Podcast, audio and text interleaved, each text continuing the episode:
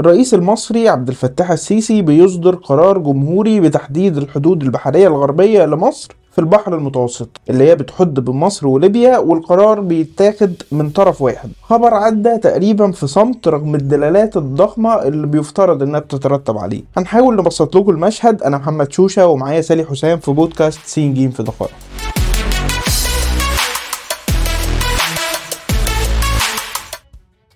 هي خلينا نبدأ كده عشان نبقى واضحين لأن النقطة دي حصل فيها جدل كتير. القرار بينص على إيه بالضبط؟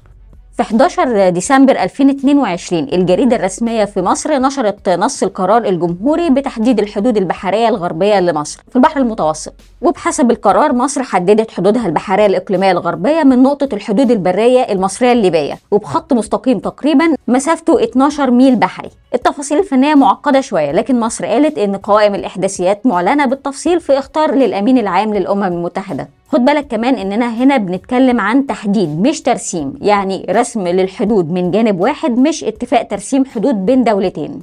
طيب هو كان معظم الأسئلة اللي بتدور في الموضوع ده عن دلالة التوقيت. فجأة كده مصر بتتخذ قرار مهم زي ده ومن جانب واحد. إيه الموضوع بالظبط؟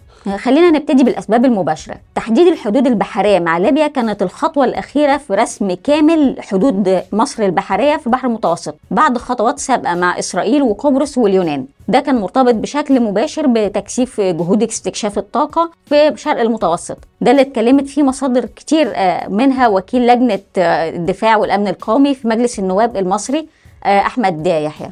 بس يعني الموضوع كان مستدعي إن إحنا نفتح خط أزمة مع الحكومة في ليبيا. وأي حكومة بقى فيهم يعني في حكومتين في ليبيا حكومة الشرق وحكومة طرابلس.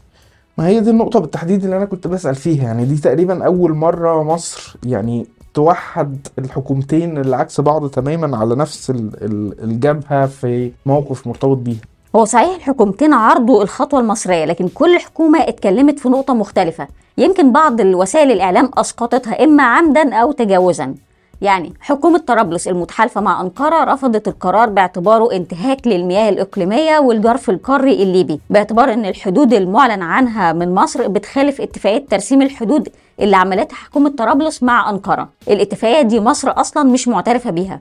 ومعتبرة إنها موقعة من غير ذي صفة يعني وإنها كده اعتدت على الحدود البحرية المصرية وبالتالي بتعتبرها هي والعدم سواء. ويمكن تقارير اتكلمت إن مسارعة مصر بالخطوة دي أصلا كان جاي علشان مصر تبدأ تاخد إجراءات عملية لإبطال الاتفاقية دي. حكومة شرق ليبيا دي بقى رفضت القرار باعتباره جاي من طرف واحد وبدون مشاورات سابقة لكن هي دي الطبيعة العملية للخطوة بالأساس. زي ما قلنا هو تحديد مش ترسيم. وده في القانون الدولي بحسب تقارير بيكون توضيح من الدولة لموقفها بشأن حقوقها في المنطقة خصوصا في حالة تدخل طرف تاني للتنازع عليها. وكأنه يعني مصر بتقول للأمم المتحدة إن هي دي حدودنا من الأول وأي كلام تاني من أي طرف بالنسبة لنا فمش هيكون معترف معترف بيه.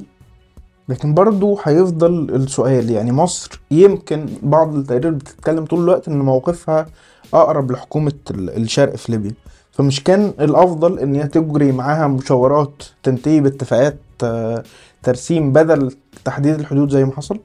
ده هيودينا مباشرة لتوصيف الإجراء الوقائي اللي استخدمته مصادر مصرية على صفحات الأهرام المصادر كانت بتتكلم عن أن الوضع غير المستقر في ليبيا سمح لحكومات متعاقبة في طرابلس بدون شرعية سياسية أنها تدي مساحات لتركيا على حساب المصالح الوطنية المصرية واللي حكومات ليبيا ما خدتهاش على محمل الجد. بالتالي في ظل عدم ظهور أي مجال قريب لتشكيل حكومة شرعية في ليبيا ولا أي بادرة لاقتراب استقرار الوضع هناك فالقاهرة خدت موقف الإجراء وقائي لتأمين مصالحها. خصوصا بعد خطوة استقبلتها القاهرة بعدم ارتياح لما رئيس حكومة طرابلس الدبيبة رفض اقتراح من المؤسسة الوطنية للنفط لتحويل الغاز الطبيعي الليبي لمحطات الإسالة المصرية في دمياط وإدكو.